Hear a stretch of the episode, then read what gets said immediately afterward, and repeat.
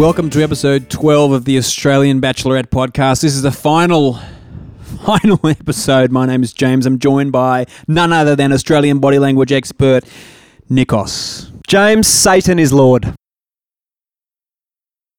The singer? Don't be facetious. The Lord of Darkness is amongst us.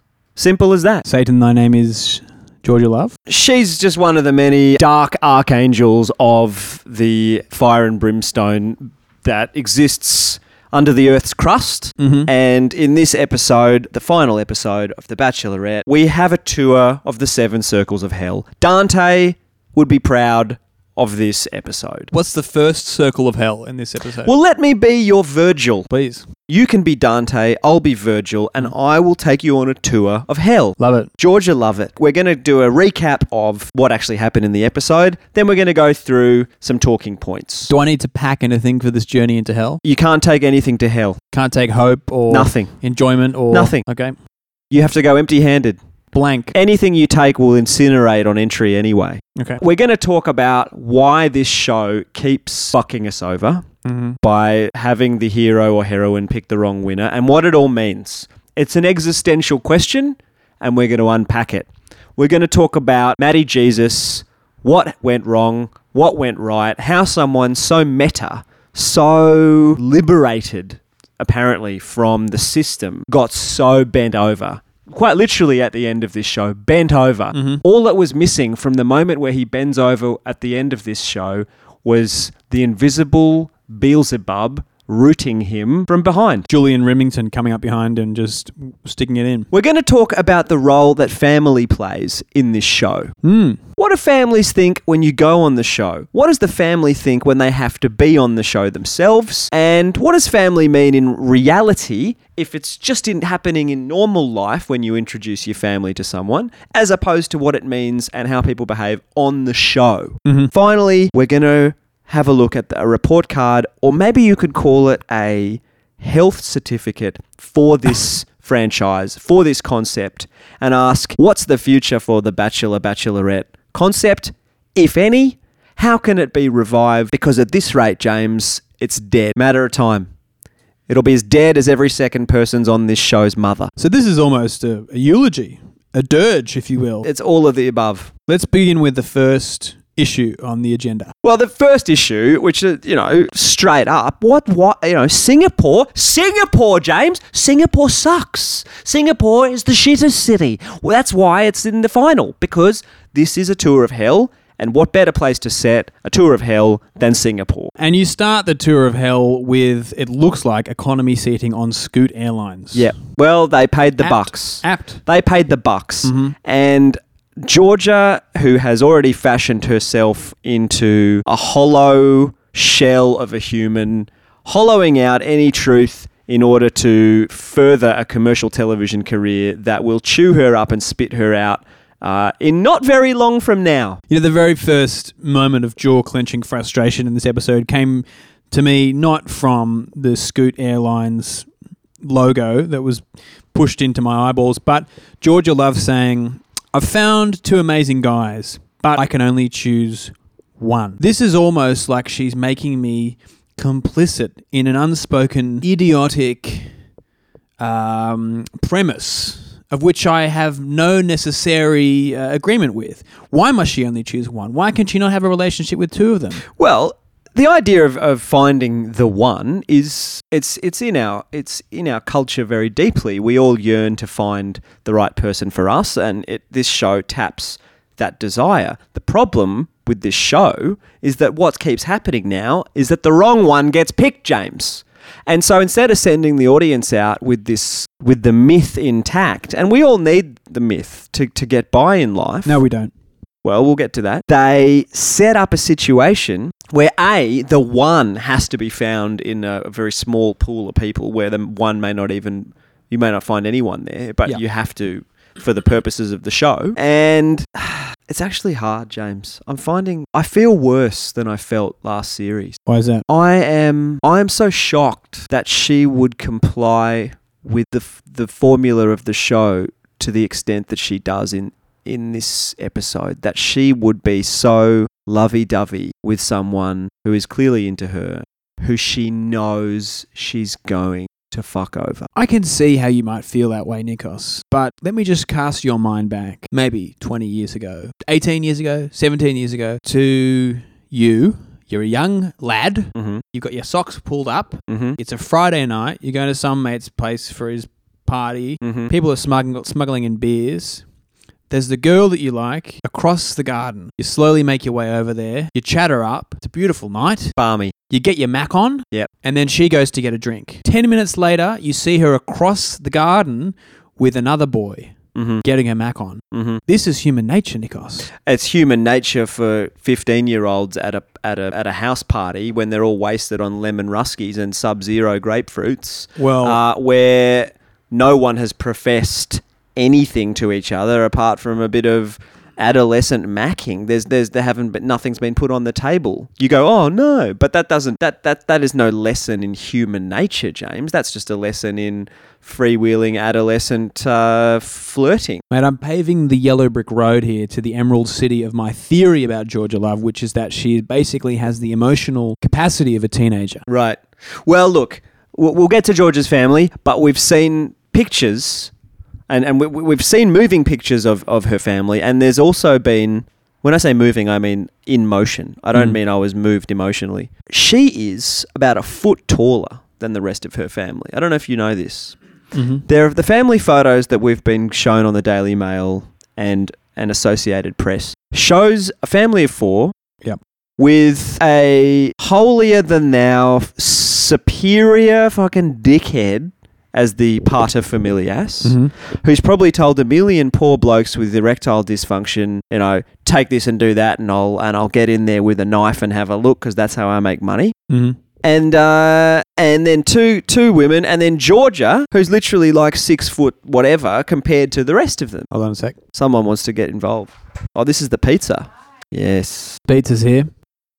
Yeah, yeah, it is. it. What's in that box? What's in that? What the fuck are they? This episode is sponsored by Domino's. Steph, would you like to tell us what chicken kickers so are? good. You are so American. Spicy American. chicken tenders with ranch. So American right now. What's now. ranch? I cannot get over this. Ranch uh, is a salad dressing that Americans like to put on everything. Awesome. Why is it called ranch? Is it from the ranch? Yeah, I don't know why it's called ranch. Have you ever been to a ranch? I have. What is it? It's like a farm, but in a field that's dry. Dry farm Yeah. where they eat salad dressing. Yeah. That's delicious. Yeah. Those look like chicken giblets, Yeah. Thank you.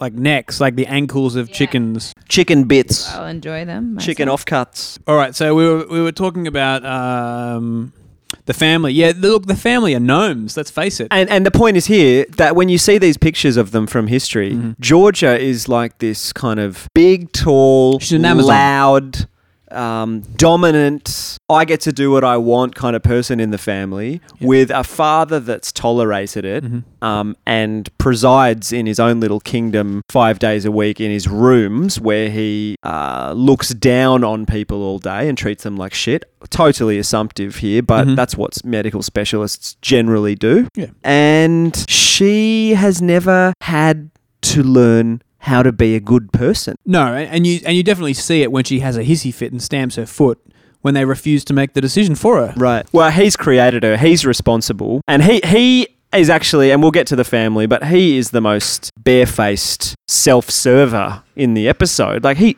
he actually doesn't give a shit about either bloke. No. He's not interested anymore. He's got a dying wife at home. He has to turn up in Singapore and go on this stupid show, which he was into because he's an attention seeker who's cultivated a fame of his own in life and is happy for his daughter to do the same. Wow. He's a, it's hy- hypocrisy of now looking like he doesn't really care about it. I feel sad for him that he's got a dying wife, but it takes something real like that sometimes to shake some sense into you. I just was looking at him thinking, I wonder if he's got a prosthetic penis. Like, would you Well, operate on yourself at this point? Listen, you've got all the tools at your disposal, quite literally. Surely. You, You could uh, you could graft on any number of attachments down there in your spare time. wouldn't it be weird if you discovered that your dad had given himself some sort of Franken penis? Yeah, weird but cool. Kind of cool. Almost like a superhero dick. But you'd want to know if he'd done it before or after you were conceived. Would you? wh- Which would be better before? So you'd have like super penis. No, it genes? wouldn't. uh, You wouldn't have super penis genes if if it was just a graft. That doesn't affect your DNA. No, but there's some. There's there's an association with it with a Franken dick. I would. were- I think I would just be less disturbed if he'd got it before I was. If if I'd found out that he'd got it recently, I'd be upset why? because you don't need. What's he going to do with it? Well, he's he's pleasuring your mother God. with his Franken Frankenwiener. Anyway, we'll get onto him in more detail. All let's just stick. Let's just stick with this concept that this show Yeah. keeps is is now in a pattern where the person that we want to win never wins. Sure. And that is a combination of disingenuous editing and disingenuousness on the part of the hero or heroine. Unfortunately, it's taking the model of the Agatha Christie murder mystery to the point where we are led down a garden path until the very last moment. Now, the reason why this doesn't sit well with us with this show, whereas it, it works very well with something like Mousetrap, which is the longest running Broadway play of all time, Oh yeah. is that it purports to be real and it purports to be a an adventure of the heart. And yet when it's mixed 50-50 in its murky paint tin of narrative with a, uh, a manipulative edit we feel shortchanged. We feel cheated. The producers have obviously thought that it's a winning formula to set you up to expect something and then to be fucked over. Well, the numbers don't lie. The ratings last night, the ratings of the finale were 50% of the ratings of Sam Frost's finale. 50%. It has absolutely plummeted. And they were on their way down with the Richie series, and they they're in free fall now. And all you have to do is read any forum, any comments section, any selection of tweets, and you will discover people don't want to be fucked over. People feel manipulated and disrespected, and they point their fingers at the producers because we all feel bad pointing our finger at the contestant who's behaved duplicitously, mm-hmm. but it's their fault too. And the producers are going to have to learn their lesson that we don't want this anymore, and that if Georgia and Lee were a really great match, we need to see it properly. You can't just spring it on us at the end. We need to see it. Lee said he was pissed off that um, the edit had been cruel to him in the series, that it had made him look paper thin uh, and, and dishonest. Well, okay, if he's a real good bloke with a lot of depth and they had a developing relationship, uh, we needed to see it. We needed to see it. I agree. Look, if you're listening to this podcast and you've been listening to it for a while, there might be a part of you that wonders how can these two be creating this podcast and obviously so disdainful of the entire experience in so many ways. But let me just say, before we go any further, obviously we have some sort of insight into the way TV is produced and narrative is crafted. Maybe not any more than anybody else, but there you go. We're trying to analyze this from a perspective of an informed viewer. But we would not be doing this unless there was a part of us that enjoyed suspending the disbelief and going on the journey with these people in the most innocent way possible. Totally, totally. So even us, who are the most cynical to assholes you could possibly imagine, feel ripped off when the basic premise of the show, a truthful search for true love, is denied us. I think that there's um, um a seam that hasn't been mined in this show that we've been referring to gradually, and Maddie Jesus embodies it, which is the Truman Show fantasy that from out of the cloying, claustrophobic jail of this format, real humanity can burst through like a weed that forces its way through some bricks. And when you see that hope shot down like we did in this finale, you you just it would be like Truman not escaping from the show at the end of the film. That's how I feel. That's why that movie's so great because he he does fucking leave at the end. You mm-hmm. know? Well, let me quote the immortal words of the prophetic Paddy Chayefsky, two time Oscar winner. I'm mad as hell and I'm not going to take it anymore. I'm sick of these people treating me like a fucking moron. Right. Regardless of whether I am or not, it's inhumane. It is. It's disrespectful. It's disrespectful to the viewers, to the contestants. Uh, it's even disrespectful to the Georgia in a way, Mhm. who is too too caught up with trying to be famous or whatever to realize how manipulated and puppeteered she's been to the point where she follows orders or whatever and pashes on with Matty J and rings the bell of love with him and and crushes her lips against his in the most believable way. All the while, I mean, dude, if what was going through her head while she was kissing him was I'm going to pick Lee, that is evil, isn't it? Well, not that the definition of evil? It's a shelving, temporary as it may be, of empathy. I think the show could have benefited from some real shelving. Pingers. Yeah. Yeah. Mitsubishis. That would have been a good uh, final date. If Why is and- there no serious drug use in this? Maybe if Georgia and Lee had shelved a few pingers each, we might have seen some actual passion. Did you know? uh, So I was doing a bit of Googling on American Bachelorette, Yeah. right? One of the American Bachelorettes had sex twice with two different bachelors in her season. That's good. We don't even see a single sexual act, and yet the Americans can have a bachelorette who fucks twice. Right. Two different dudes on contiguous nights. Well, that's because Australia's got a smaller population, fewer networks. Therefore, there's more pressure on the networks to appeal to a broader base of people. So they can't make a show that's um, But got on. too many pointy edges because it's a it's a it's only three free to air channels, commercial channels. Hold on. Since when was sex a pointy edge? I mean, Of course it is. sex sells. What are you talking about? The insinuation of sex sells. What demographic? How many people under 18 watch this show? Who advertises on this show? Who advertises? They follow the money here. This is a very good point. Oral B. Mate, Scoot. you think, you think Oral B wants to have people fucking on the show that they're sponsoring? Real life sordid fucking? There's no way. Okay. But let's say Channel 10 goes, hey, at the upfronts, right? Where they sell the advertising, hey, we're going to have some fucking on this show. There's gonna, we're going to have a love suite. One of the bachelorettes is going to fuck one of the bachelors at least once. And Oral B will say, "Oh, oh, we might, we might actually go over to um the block. Thanks. Cool.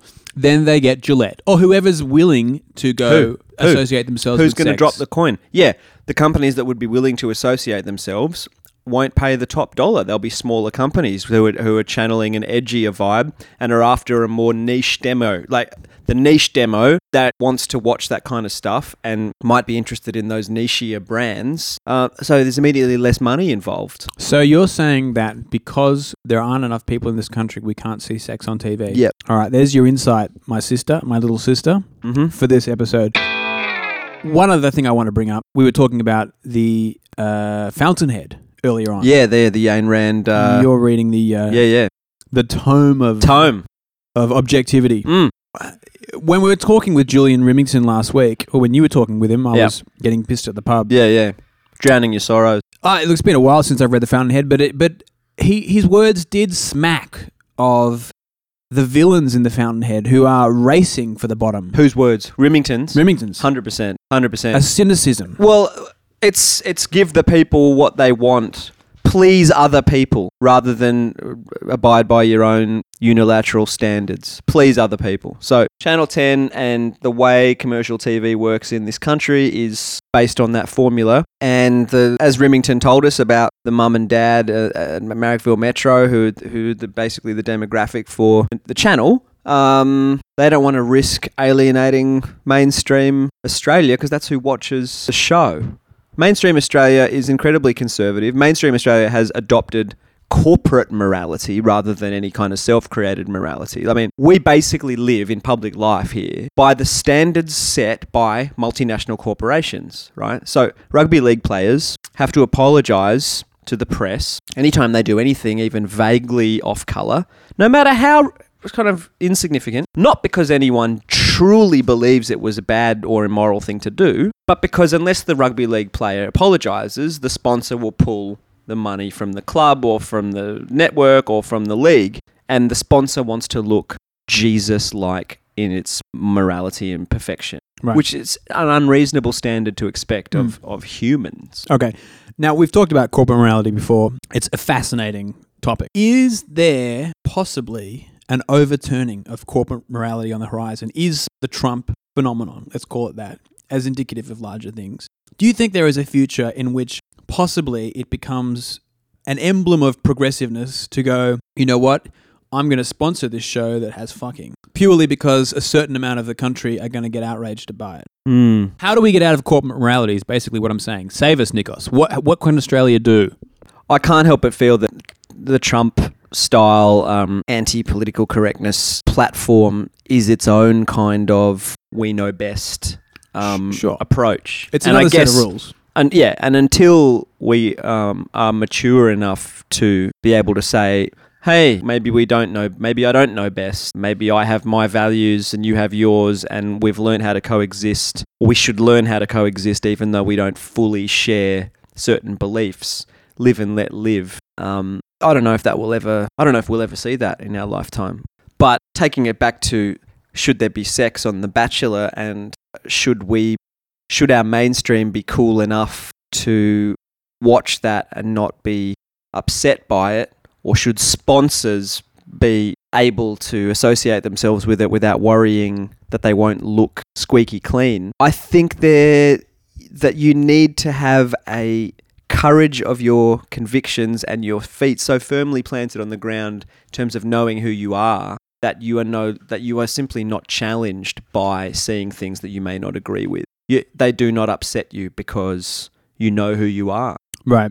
And I guess that's we've gone out of our way to stop people knowing who they are. You know, that's what our, our, our culture has done. Do you think this is why people might feel threatened, for instance, by the Red Pill documentary that was, um, you know, picketed Oh, oh, yeah, down yeah, from yeah. playing at Palace Cinemas? Is the men's rights activist documentary? Um, well, banning things that you don't agree with is a dangerous precedent. Um, the, the you know the Chinese always kick up a stink if any film festival in Australia plays something about Tibet.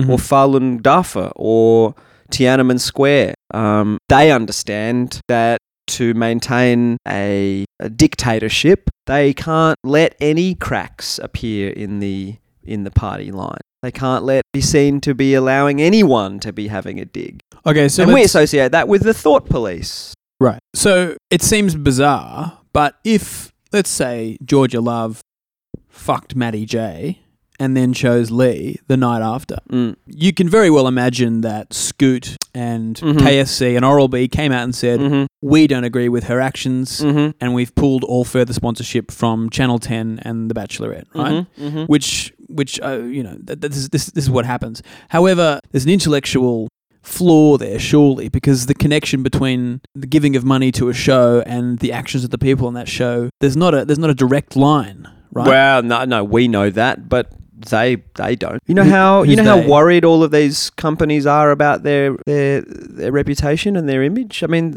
Well, companies are made up of people, though. mm, are they? You've worked for enough uh, advertising agencies to understand that the way the client operates is is chilling in the way that the people who work for the client are like foot soldiers reporting back to something that isn't human. Mm-hmm. They're- under a, a spell of some kind. So it's as if they've adopted certain conservative beliefs Of course. in the worry that the powers that be in their company will strike them down. Only that once a company hits on what makes money for it and the kind of the rep that works for it, it suddenly gets so worried about maintaining that image, it becomes a religion. And the people who work for the company sign on to the religion and then they, they don't question it. It's like a Christian not questioning whether God exists. Like they, they once they're Christian, they just accept. And like the time I, as a joke, took a bag of um, Pepsis to a Coca Cola television commercial shoot Mm-hmm. and handed them out to a couple of my friends who were also in the shoot. And we all had a good laugh. And then the Coke people came over and had a had a hysterical fit. And it's not like we were going to carry them onto the onto set. Mhm. They couldn't they couldn't even begin to to deal with with the idea that someone might do that. It was I found it really wa- kind of worrying. Well, it's the same worry that we can have about Georgia Love. It is. Uh, to me, she is just.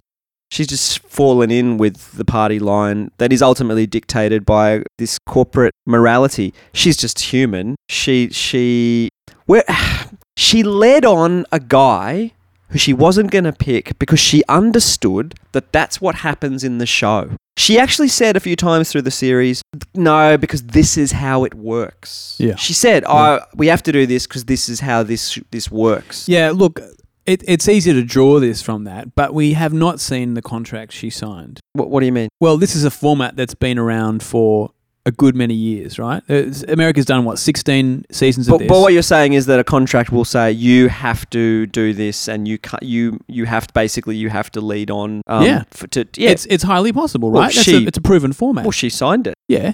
Well, w- She's without- not bound by it. She chose to sign it. sure, sure. She came to an agreement with the producers Yeah. and signed the contract. It's not like it was forced upon her. No, no, no, no. I, I agree, but uh, And she went through with it. Mate, what are they going to do? Sue her if she walks out? Maybe. But uh, it depends how, how satanic you want to feel. Well, look, I, I, I agree. It's the same.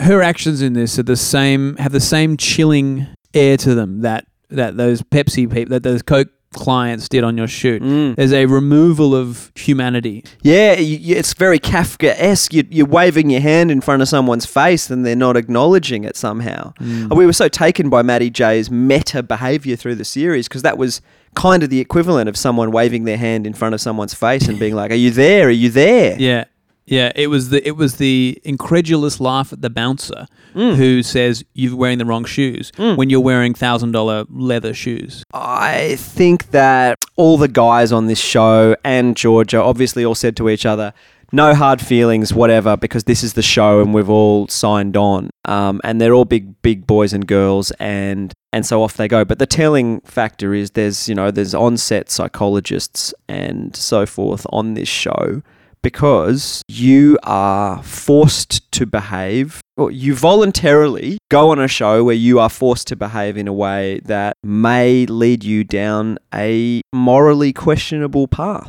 Look, from experience, I dated a reality TV producer. A good friend of ours dated an AP, an associate producer. I've been an AP in reality TV. A lot of the people who work on these shows are people who watch it as well, religiously, who are into what they're doing and who see nothing wrong with what happens in the show. They laugh at it, they love it because that's what it is. And yeah, they realize it, it might be fake or scripted or silly, but you are surrounded on these sets by yes people, and they're usually women Yeah. who are really into the show and therefore are almost goading you into being a part of this story. You know, um, you see photos of the ex contestants hanging out with each other socially and enjoying the spotlight and and lapping up the attention. And you understand that they signed the, the kind of Faustian pact to be on the show in exchange for this 15 minutes. They are vehicles for a corporation to make money and in exchange for their essentially for their for their dignity because they share things that most people would never think of sharing with anyone but their nearest and dearest they share it with the general public on television in exchange for fame fleeting as it may be and when you see them in these social photographs afterwards you have mixed feelings You- you're partly envious and partly pitying you know because you think you gave too much this is not enough back I think you're pitying because you can see that they went on the show because they were wanting something which you have. There was some sort of hollowness in them. And and we talked about this I think in episode 3 or 4. All the guys seem like relative loners. Yeah.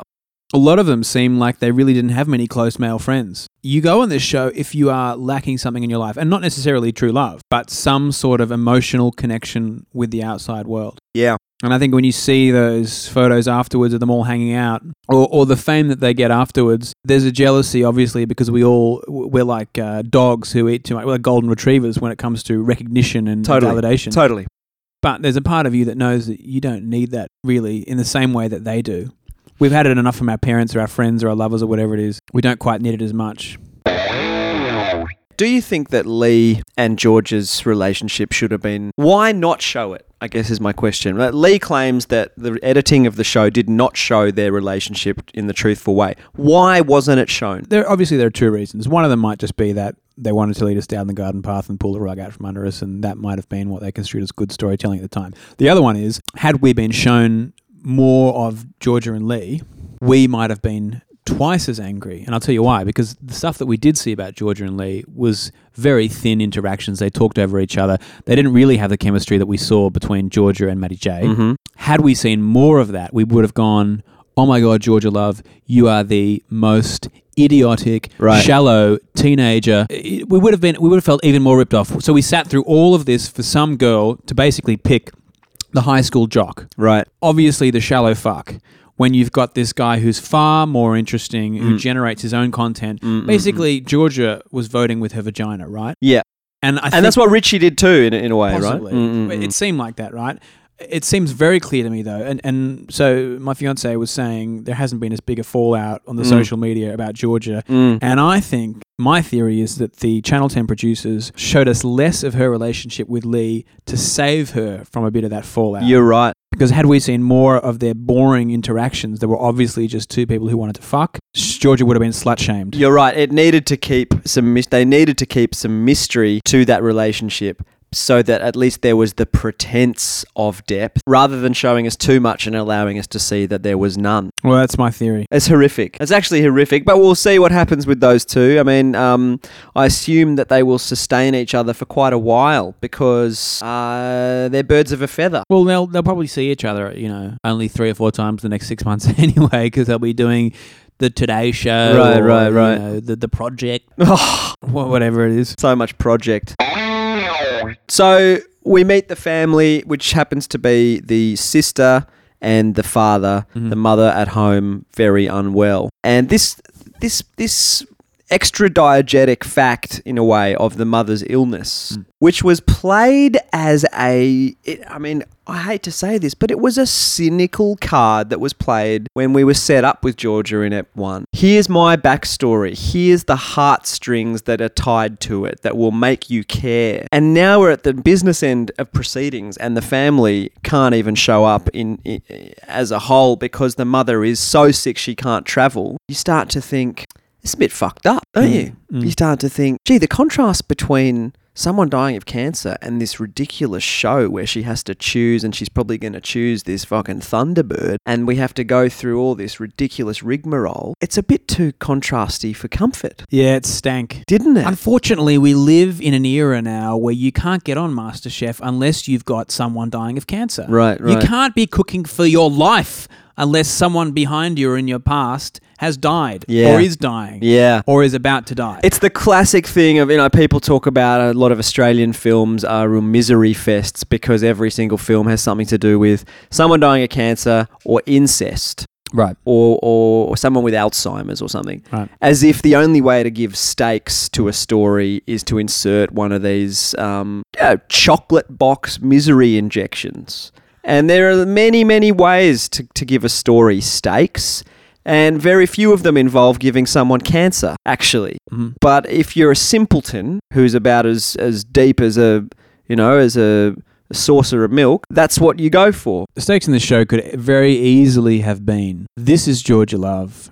She's previously been focused on a career to the extent that she hasn't really developed her romantic strength, let's say. Will she be able to woman up and choose the man who will help her grow in a loving, constructive way from a point of intelligence? Or will she remain in a dysfunctional space and pick someone who is going to hurt her and hurt himself? They're, they're worthy stakes to me, and they're They're- universal They're stakes. good stakes. Actually, they're stakes that you might think about when you think about a friend. If you have a if you have a friend and Mm. you, you track their, their love life over the years and you see them with different different partners and some of them you disapprove of and some of them you think are alright and then they eventually you know let's say they you know bite the bullet and say I'm going to marry this one and you've tracked their journey through uh, being I guess adolescent in the way they choose a partner to hopefully ending up with a mature decision. You know, I tell you why I think that's also a cheap thing to include in the whole story, uh, the whole storyline, full stop, is because it, it presupposes that no one else really has any issues. In in that Mm. in that everybody's parents die at some point. Mhm. Everybody knows someone who dies of cancer at some point. So what? I mean, I Yeah. don't want it to sound callous, but so what? Yeah. It's like saying I lost my baby teeth. Yep. Yep. Yep. So therefore I'm somehow more worthy of love. No, you're a human being. Yeah. You're worthy of love or or we're interested in you s- in seeing whether you can get love in spite of your own issues. Yeah, that's like life. the rest of us. Yeah. Well, anyway, th- it, it casts a shadow over the behaviour of the father and the sister because they we, will have a few things to say about them I'm sure but at the end of the day they're operating in a very surreal situation where they've had to go to Singapore to be on this show. They're obviously a little bit glad to be on television. The father revels in it like he's probably always reveled in being um uh, you know looked up to. He's a medical specialist. He's superior. He's patronizing he's doesn't have any social skills and hasn't needed to cultivate any. He is used to people deifying him. He's used to talking down to them. And he's also rep- rep- reportedly a bit famous as a um, famous in his field um, impotence doctor And the sister has obviously been playing the ugly stepsister yeah very well her whole life and Yeah. took to playing the uh, instant villain like a duck to water. right As the jilted gnome, who obviously is not going to like Lee because basically guys who look like him have treated her like shit her entire life. Yeah, yeah, and and you could, but you could feel you could feel the the kind of the self satisfaction radiating off both of them as they played their parts, couldn't you? Well, they had the power, didn't they? Yeah, the power. and they absolutely reveled in it. I, I found I found him in particular vile, absolutely vile. When Matty J meets him and he says to the camera afterwards, the father, "I didn't think I was seeing the real guy." Mm. What'd you make of that? The father was threatened by Matty J in the way that I think the father was threatened by Georgia Love having a boyfriend at all. Mm-hmm. And I, pa- partly maybe why Georgia Love hasn't really had a proper relationship up until this point. Mm. Uh, Matty J obviously had uh, something going for him. Lee obviously had nothing going for Mhm. him. Therefore, he wasn't threatened by him. Mm-hmm. To me, it felt like a very thinly veiled shutting down of a young man who obviously had a chance with his daughter. Big time. Yeah. Big time. It was uh, transparent. The sister then calls a spade a spade, as she says, and and points out that Lee is a vacuous cunt. And George is a bit thrown by that. The father sticks up for Lee. But say what you will about the sister's backstory of having to be always the bridesmaid in that family. The sister calls it, and everyone knows it. And it seems a strange decision. Like the producers would have known it. The Yeah. editors would have known it to put it in Mm. and then to later on have her end up with him when they knew that was going to happen to include those comments from the sister But, Uh, but I think you're interpreting them, those comments in a way that maybe not everyone will, because all she said was he's smooth and he knows how to say the right thing. Obviously, you can infer he's a disingenuous cunt. the inference was negative yeah, sure, but but when she later brought it up with Lee, right? So there is a moment when this storyline, uh, Yep. so to say, is Yep. tied off. She says, uh, you know, they thought you were smooth. And Lee blinks and sweats and grimaces like Jerry Lewis as the bellboy yeah as he says, but, I, but I'm actually a really nervous person. And they laugh about it. is that a resolution is Yeah. it uh, does that redeem lee in our eyes as, an, as the audience is that meant to make us think oh lee's all right I didn't ascribe him bad intentions. I just, it just made me think he's an idiot. I'll tell you why it didn't work for me because nothing that Lee said or did in that meeting with the family was any different to anything else he's done in the entire series. You, you bring us to the question as, uh, of whether of how conscious Lee is of what's going on. I'm not sure that he's really understanding of what what's happened. What do you mean? Well, there's the interpretation that Lee came to this meeting in a Michael Turnbull style and said all the right things because he thought that's what he should say. There's also the interpretation that Lee got a bit swept up in the whole thing Mm-hmm. and you know you can see it when he's talking generally he he grasps for adjectives beyond absolutely or amazing Mm-hmm. Well, he is actually a little eloquent, Lee. He can talk. uh, I think he he But is it- reaches he reaches cliches That's what I mean. and mashes But them together. It's a limited lexicon he's working with of kind of go-to phrases. him saying the right thing is simply him talking in the way he best knows. Yeah, yeah, yeah, yeah. In in the way that he says, uh, y- you know, she's really driven, and Right, right, right. he, he says he says all the right things It's because one- he doesn't really know anything else to say. yeah, it's is what one I'm cliche. And I guess whatever they were feeling between themselves, fine. Uh, we weren't party to it. We not, we saw no proof of it. The family clearly saw no proof of it. The father only liked him because he he knew that he wasn't a rival of any kind. As the audience, no wonder we're all a bit jaded now. We saw nothing. We saw nothing but cliche. How can you see a real human heart beating in there? And I think what, what what was missing for us in the cell was was a moment where they addressed the elephant in the room, which to me was how is a man as good looking as Lee, with a seemingly swimming career, as awkward as awkward as he is socially? How does he have such an insanely uh, debilitating facial tick? Because it, it obviously they used it for the resolution of this disastrous Mm. meeting with the parents, but we never really got an explanation for why Lee is not right now swimming in a pool full of pussy Mm-hmm. in Crown Casino. Mm. Instead, on a show where he's competing with 20 other lesser men for a, a girl. Well, I mean, look, there's a lot of reasons why people. I mean, I don't. I don't mean to go on a witch hunt about what a shit bloke Lee is. You know, I don't. But you know, when you uh, you go to a movie and and you come out afterwards and you say, just didn't just didn't move me. I didn't find the main character or I didn't find the love interest likable or sympathetic. I just couldn't connect. And that is despite the, the makers of the film doing everything they could. They had literally complete control mm-hmm. over trying to put the film together to make you sympathize with the, the hero or the love interest. Yeah. And and more often than not, they fuck it up. Yeah. It's a hard thing to do.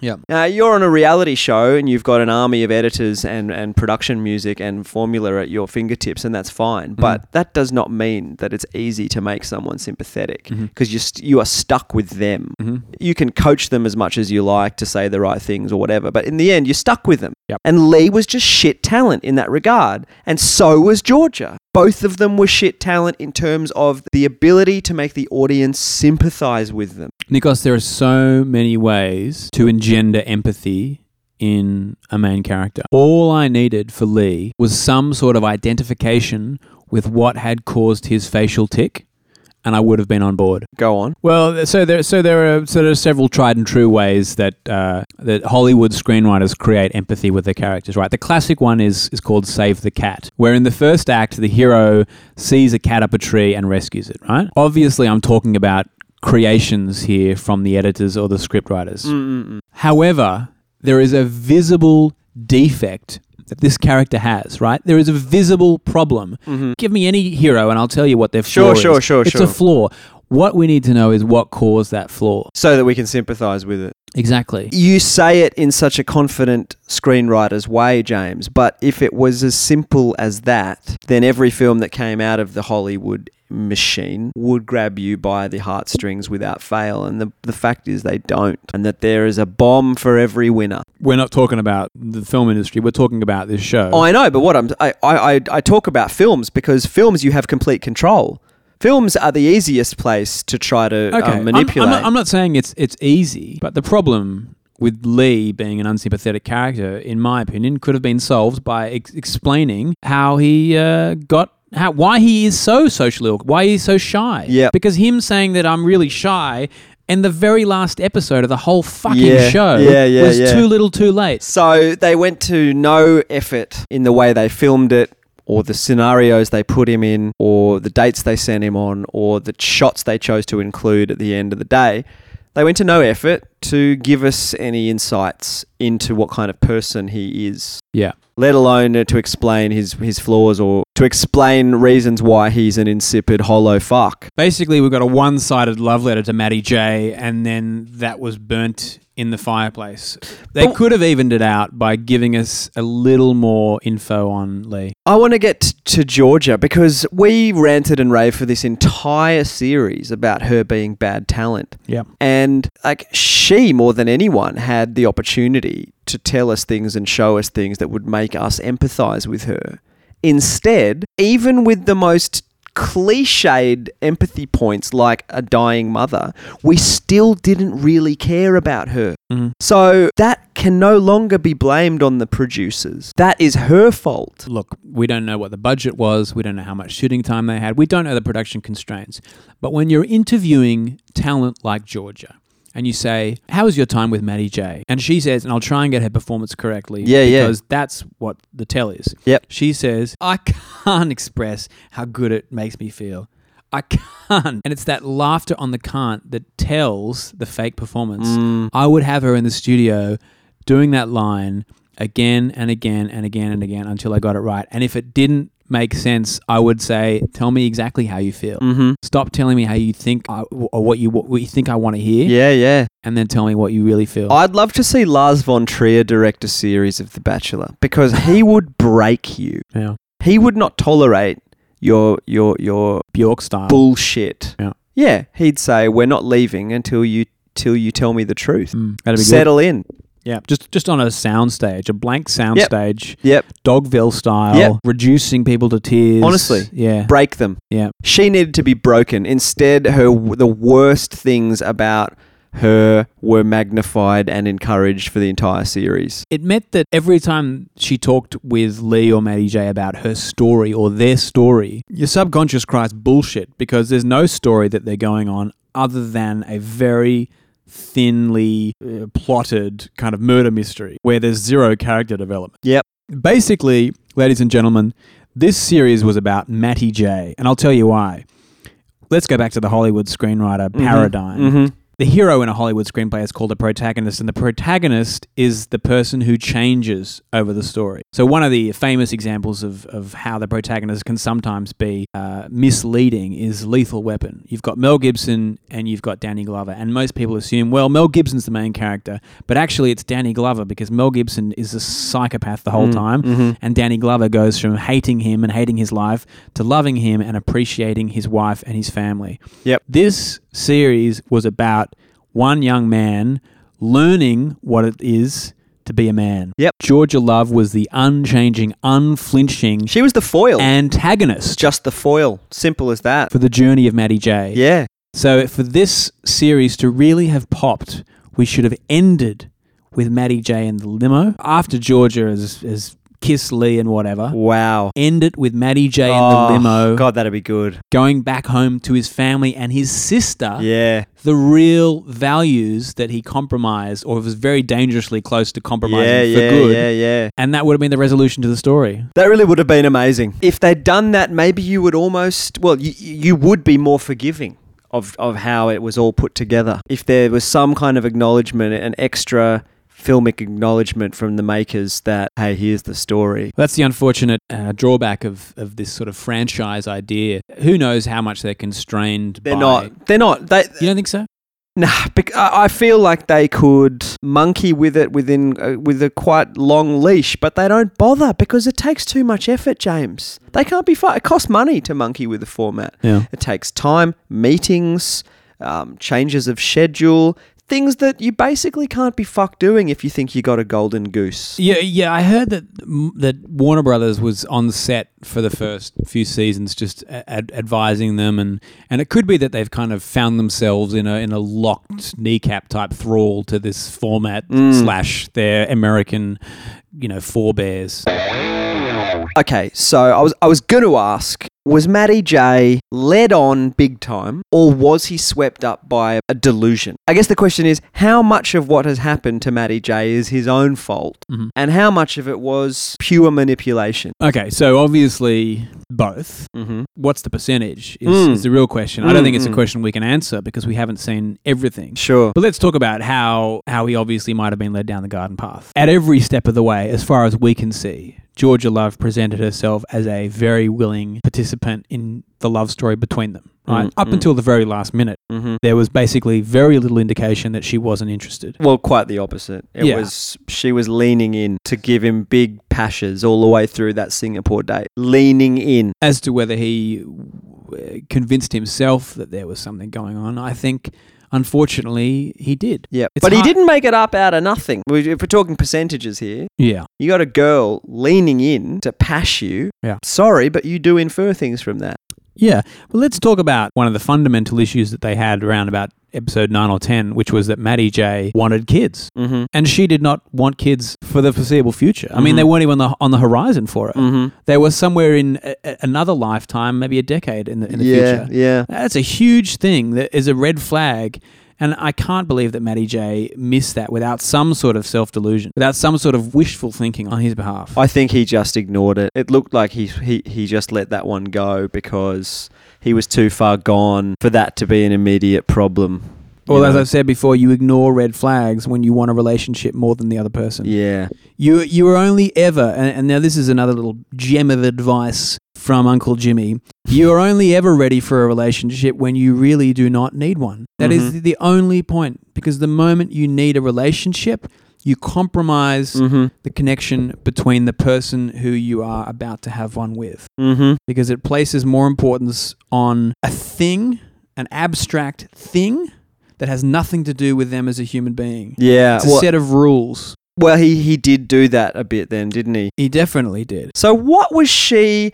I'd love to have been on the inside of her little noggin while she was there with him, ringing the love bell, pashing the crap out of him, and just generally making him feel like he was the one. What was she thinking that she was going to do to this human being? Well, let's give it the benefit of the doubt, right? Let's let's play devil's advocate. here. Literally devil's advocate. Yeah, yeah, literally. She is confused up until the point where she has to decide who's going to get out of the limo, right? First. This is a hypothetical. This is a hypothetical. Okay. As in, she hasn't made her mind up yet. Mm. Okay. What kind of person is that? This is an impossibility. She claims to have fallen in love with Lee. I mean, she she didn't do that at the last minute. That could be a lie to to try and justify the fact that she couldn't decide until the very end. I mean, Mm, that could be a back justification of oh shit, I, I, I kind of I I really couldn't decide, mhm. and then at the very last minute, I thought, well, logistically, Lee wins out, so I'll go with him. Right. That's a possibility. right. It's a very mixed up girl who who can't decide that. But it might also be a girl who really isn't ready for love in any sort of capacity. She when she was asked by mm, whose sister was it? Was it Matty J's sister who asked her? Surely you know who you're going to pick by now. Yeah. And there was a long pause. Yeah. Before she said no, and we all knew that that was a lie. You think so? Yeah. Yeah, I actually read it as genuine. And and the pause came from, well, you would want me to say Matty J, but obviously I can't. I read it differently. I think in that circumstance, you probably would know much earlier than you're allowed to let on. Thus, the format of this show does not mirror the way humans actually work. Yeah. It's drawn out in the way a lot of things on television are drawn out unnecessarily because they need the the ratings to go on and on. Okay, so as a secular humanist, what should Georgia have done had she What would you do? You you're on the show, you're the bachelor. Mhm. and you've fallen for someone a third of the way through the series Yeah. and you you know there are two more months of filming Mhm. Mhm. and you've signed on to do them and you then engage in cognitive dissonance to get through it Mhm. and you protect yourself from feeling that you're a bad person by remembering that everyone that's involved in this show knows the score. We all know how this works. Mhm. We've all signed on, we've all been told, so I don't feel bad for flirting and pashing on with every man and his dog uh, when I don't have any intention of letting any of these other people win. Okay, so I, if I were to go on that show now, it's an impossibility for me, having met obviously my future wife, right? So if I were to go on that show, it would have been uh, two years ago before I connected with my now fiance. Mm-hmm. And uh, my thinking at the time was, I know nothing really about love. I've had a few relationships that were serious. They ended spectacularly badly. I've had a lot of, you know, shorter, less serious ones, which have left me unfulfilled and, and just as confused as the very first one when I was 15.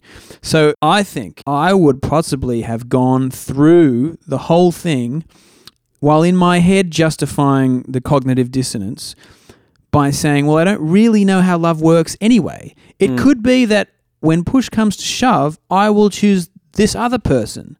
How much of it is your head and your heart? How much of it is practicality and you know uh, romance because in the past I I had been hurt like many others following purely either my heart or my head some idea of what other people wanted for me versus some idea of what I wanted for myself or vice versa Mm-mm-mm. I might very well have fallen in love uh, a third of the way through with some girl and then thought, well, these other girls actually have very nice qualities. And the one that has the nicest qualities compared to the one I'm actually in love with, I will take to the end because at the end of the day, do I really know what I want? I've Mhm. chosen girls in the past and they've left me heart- brokenhearted. Mm-hmm. Okay, and that that sound the way you've put that sounds absolutely viable. I, I feel like I might do exactly what you've described as well, and perhaps that's let's say Georgia felt that way. What rings untrue then is the gushing at the conclusion when she opens up and and goes on and on about how in love she is. And if you had gone through something that you have just described, you would probably be a tiny bit more circumspect in the way you would round out this experience. that particular bridge too far says less about George's bad intentions to me and more about her actual lack of real love for Lee. Mhm. Because the moment you are truly in love with someone, your compassion extends to the world. Right. You're in love with the world. You're in love with life.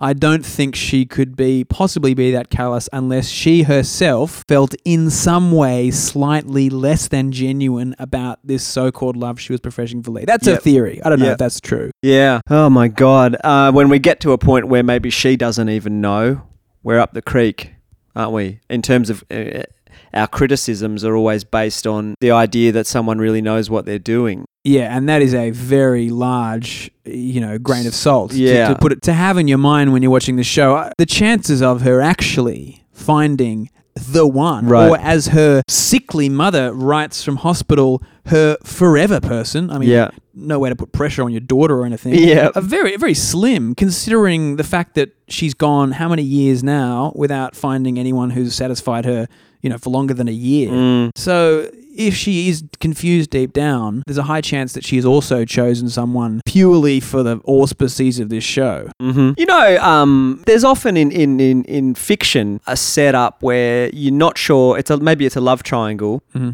and you follow it through, and you're not sure who the who the um the person in the middle is going to choose, and they don't choose on the last page of the book or in the very last scene of the film. Always. Sometimes they work it out at the start of Act Three. Mm-hmm. And they might even confide in some characters about the fact that they now know. Yeah. And then we go through the process of them finally making it happen. Yeah.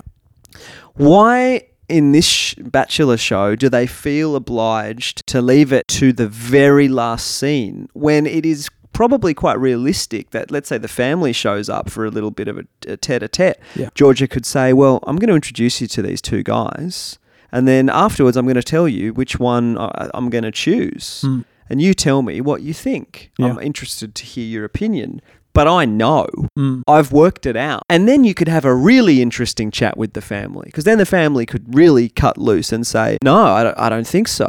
Yeah. For these reasons, or I think it start. It would actually be a more. There would be more stakes in a conversation like that. In in, in a way. Well, I think then you go into a different idea about love, and part of this show's agenda is is similar to the other the agendas of other reality shows. I mean, like uh, Australian Idol or American Idol, whatever, is that someone who is completely unknown can suddenly become a superstar, right? Mm. Someone who has never known love can suddenly find absolute true love Mm. at the end of the show. So to come to your third act and and and start to go into well, what is this love? Mm. Is it for real? Are you Mm. simply just following, uh, you know, the dictums of your hormones, Mm-mm. or are you actually thinking uh, long term or what this might mean for a family, whatever? To me, is off message. right. Now, the US do something that's very, I think, I'm not sure why we don't do it here. They often have uh, episodes that happen in a studio post season Yeah. where all the bachelors return. They're sitting on some sort of, you know, stage. yeah. The bachelorette's there, and everybody's kind of called into account for their actions. Fascinating. It's the best part of the show. yeah. Because not only do they kind of go over the highlights and the controversies of the entire season, but everybody kind of gets a chance to go, you know what, they didn't show this, and this is how it really went Oh my down. god, that sounds awesome. Why don't they do that here? A, it sounds like a ratings hit, and B, it'd give a lot of people the closure that they that they clearly need after these finales. Once again, I hate to keep bringing it up, but having worked at Channel 10, there's a lot of people there who would go, all right, what, 20 bachelors? That's 20 flights. Mhm. Uh, that's 20 nights of accommodation at Mhm. least. Mhm. That's uh, a whole lot of hair and makeup. That's a studio. We've got to fill that studio. Mhm. There isn't a studio in the round at Channel 10. There's only, Mhm. uh, you know, Mhm. uh, what, what do you call it? Like single stage. Yep. Single stage. That'll do. It's quite possible that they're not really equipped to do it. So just from a budgetary point of Which view, is a it's not worth their while. Yeah, maybe. Who knows? Amazing. Well, they could see it as a loss leader in this case because not giving people any sense of completion and making people feel thoroughly dissatisfied at the end of your finale is not a way to build a fan base. It's a way to slowly crush it.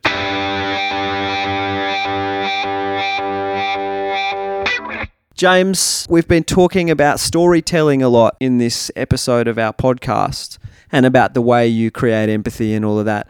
And it, I guess it leads me to my final question about this show, which is where to for this show in Australia? Uh, We've said that it's heading at a rapid rate of knots for destruction unless they do something to change the way it works to engage the audience again. Um, what what's going to happen? Well, maybe it maybe it helps to look at the controversy with what's what was the guy's name who who screwed over Sam Frost? Blake. Blake Balake. Yeah. What a clown, right? Yeah. He was the most hated man in Australia, so the headlines go. And then Sam Frost had the triumphant comeback, Mm-hmm. right? And is Mhm. now a uh, Today a- FM radio jock. a radio host as a result of her downfall. Yep. It's quite possible that Nikki Gogan or Maddie Jesus are going to ride this wave back up for Channel 10 Mm. with the redemption plot. They have engaged the public's interest and sympathies in such a beautiful way. Mhm. They are now box office gold. They've made themselves vulnerable and they've been hurt.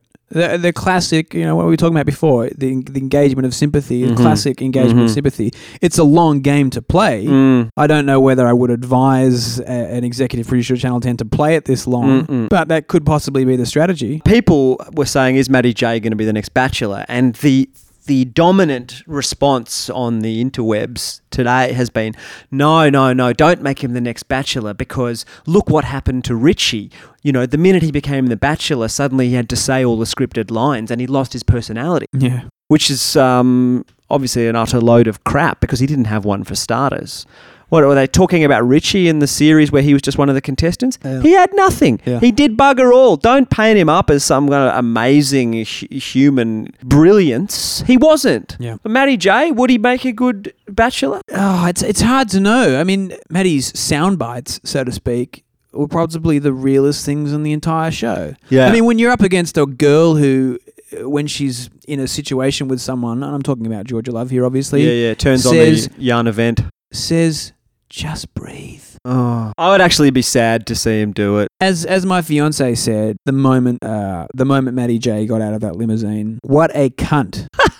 and then as she immediately said when Matty J said, "See you later, Georgia Love," eh, he is the most eligible bachelor in Australia. What? She knows me though. Yeah, but she doesn't think of you as a bachelor or eligible Why not? because look at you. I, I do look at me. I am. you can't tell me I'm less eligible than Matty J. Well, that's one man's opinion. So so basically, we're coming to the solution that you proposed to Yeah. me earlier. Yeah. that the the savior of this entire franchise, both Bachelor and Bachelorette, is making you the next Bachelor Yeah. Slash Bachelorette, the new No, transgender. no. Look, look, let's not get silly now. Okay. Don't cheapen this excellent suggestion. Seriously, how do you? How would someone like you, i.e., Maddie Jesus, change this show for the better? Uh, they would they would get a dogged determination to keep it real. Like you have to be very strong in those circumstances to stick to your guns. You have to really know your own voice. Mm-hmm. and the people they generally work with are, are, are just bits of clay and they mold them any which way. I would not be a piece of clay. Okay. Well, I know I know how to come across as myself Yeah. and that would breathe life into the show. It doesn't have to be me. It could be anyone that understands that they are bigger than the show. All right. Well, That's what it comes down to. Let's go to how this could be possible and why they've gotten this wrong. And uh, I would posit that they're looking for the wrong things in looking for Australia's eligible, most eligible bachelor, or you know, bachelorette. Georgia Love is obviously someone who needs to learn a few more lessons about herself before she's going to find the one. That's obvious to anybody who's any, any sort of maturity or Totally, emotional. totally, totally. And that's Yeah. no judgment on her. That's just No. a fact. We all go through that phase. Yeah. Matty J obviously is the same. Now Mhm. Lee might actually be ready, True. but has been swept up in this nonsense and George's, by all accounts, an eligible girl. Yeah. So why not get a route for the next six months Sure. until you work out that it's not actually going to work? Sure. What they need is somebody who is actually ready and doesn't just say they're ready. Yep. Who has had enough relationship experience that we are confident at every step of the way that they are evaluating these people with a v an extremely self-interested Mm. point of view. Self-interested. Self-interested. Not interested in being a pawn Yeah. for a shit format, Yeah. but self-interested. self-interested to a fault. To a fault, and and in in the context of actually knowing yourself well enough, Yeah. you know. Yeah, yeah. Now, this is a lesson once again for those people who are unlucky in love, who haven't yet found the one, who are perhaps frustrated with the uh, the the disconcerting tide of failed romances and, and relationships. If you find yourself with someone who who is not right for you, or who you don't feel is quite really up to scratch, there is something to be learned from the reason as to why you chose that person. Georgia Love, whether it's Georgia Love, whether it's a month from now, or six months from now, or a year from now, is going to turn around and go, Oh my God, this is why I chose Lee. Because I needed to learn XYZ. Mm. There's something valuable in all of these things. Mhm. Unfortunately, it doesn't make for the best uh, romantic story for us to watch Mhm. unless we see up until that point. Mhm. And we're not going to follow Georgia for the next year or two years or six months or, or a week, however long it's going to take. But if you are out there and you are into something like this, use it for the lesson it is Mm. and get out. Mm-hmm. That's good. I like that. From a sociological point of view, we no longer live in a world where you are expected to anoint someone as the one after a few dates or a, or a, or a month. It it's it, I'm not saying that that doesn't always happen, but we we do not live in that environment where you are expected to do that. And this show is actually still running on an engine from the 1940s in many ways. And if you're gonna stick to a Disney style moral engine, you need to tell it the story properly. You need to tell the story by the book. You can't fuck the audience in this cynical postmodern world way. If you're willing to update the engine of the show and no longer make everyone say, I'm looking for the one, I'm looking for the person I'm going to marry, I'm looking for the forever person, blah, blah, blah, then the rules change and you probably would have a bit more freedom as the producers of the show to to pull some interesting levers. But you can't have your cake and eat it too, and that's why everyone's shitty at this show now because it runs on um, a traditional value system and it fucks you with its postmodern, shitty, cynical, fucking dick with spikes on it. What you're talking about really is a is an informed and, and modern ending for this story. There was a season in the US where one of the bachelors screwed one of the girls two or three episodes before the last episode and then actually voted her out after saying something to the effect of I love you. And then when the other girl came in off the limo, he didn't ask her to marry him. He didn't say he loved her. He said, I like you and I'm interested in getting to know you some more. And there was a huge backlash because it had been the format was presented as this is you finding your true love. Right. And actually, this guy was a was an Argentinian, and he wasn't interested. It seemed in playing the producer's line. Yeah. he was like, "No, I'm not actually in love with her. I'm not in love with either of them. So I'm not going to say it. I enjoyed having sex with the other one. It was great. Yeah. This one interests me, and hopefully, you know, after a few more dates, I might make a call on it. Yeah. Yep. And and you you can give that a whole different set of stakes if if you're concerned that that won't mean enough or whatever. Because our lives do mean something to us in this modern world without having that at stake every time we go on a date with someone. The the the, the quest to find a partner is no less important than it ever was. Just because we no longer live in a world where you are overtly saying, uh, "Is this wife material?" T- to someone every time you go and meet them at a bar Yeah. um, doesn't mean it's not the undercurrent. Yeah. But we just don't work like that anymore. And if so, I'm not against this. I just like to put it out. I'm not against the Disney story. I get its place. I understand why we want to watch it. Fucking do it properly if you're going to do it. That's all. The Disney story is biologically dishonest. Let's face it, we are enlightened beyond that. So, Nicholas, now you and I have some we have some experience in the TV and film world. Let's make a show. Yep. Let's make our own reality show. We'll do it on a budget. Yep. We'll shoot it with our new C100. Yeah. Uh, let's get some friends. Yeah. Let's get some girls. Yeah. And let's just shoot it at like your house. This is a bloody good idea. It's James. fucking amazing. Let's do it. Who? Because you know what? Indie dickheads just go, I'm going to make a short film, Right. or I'm going to make a feature. It's Right. going to be a low budget sci fi. It's going to be an amalgam Yeah, of all the fucking shit I and- see. yeah, yeah, yeah, yeah. Whoever goes, I'm going to make a low budget version of The Bachelor. This is amazing. I'm in. Let's do it. So, this is kind of bringing us to the end of our final episode. But I would like, if you've got another um, 20 minutes or so to hang yeah, around, yeah, yeah, yeah, yeah. I'm yeah. going to buy Reese's Instagram PDF. Good, good. Let's just do a quick uh, recap of it. Great, great. That'll be is a little bonus episode at the end of this. You're on. Cool. Thanks for listening. If you have, we'll be back. In fact, our next podcast series, from the sounds of it, is going to be about the way we slowly construct our own dating show. It could be true. So if you want to get in touch with us, you can find us on SoundCloud. We're the Australian Bachelorette Podcast. There aren't any other Australian Bachelorette podcasts on SoundCloud or in the universe for that matter. So just Google us and you can send us a little message via that uh, particular app. It'll be on your phone, it's on your browser. Hope you've enjoyed it. We've enjoyed doing it. Thanks a lot. Thank you.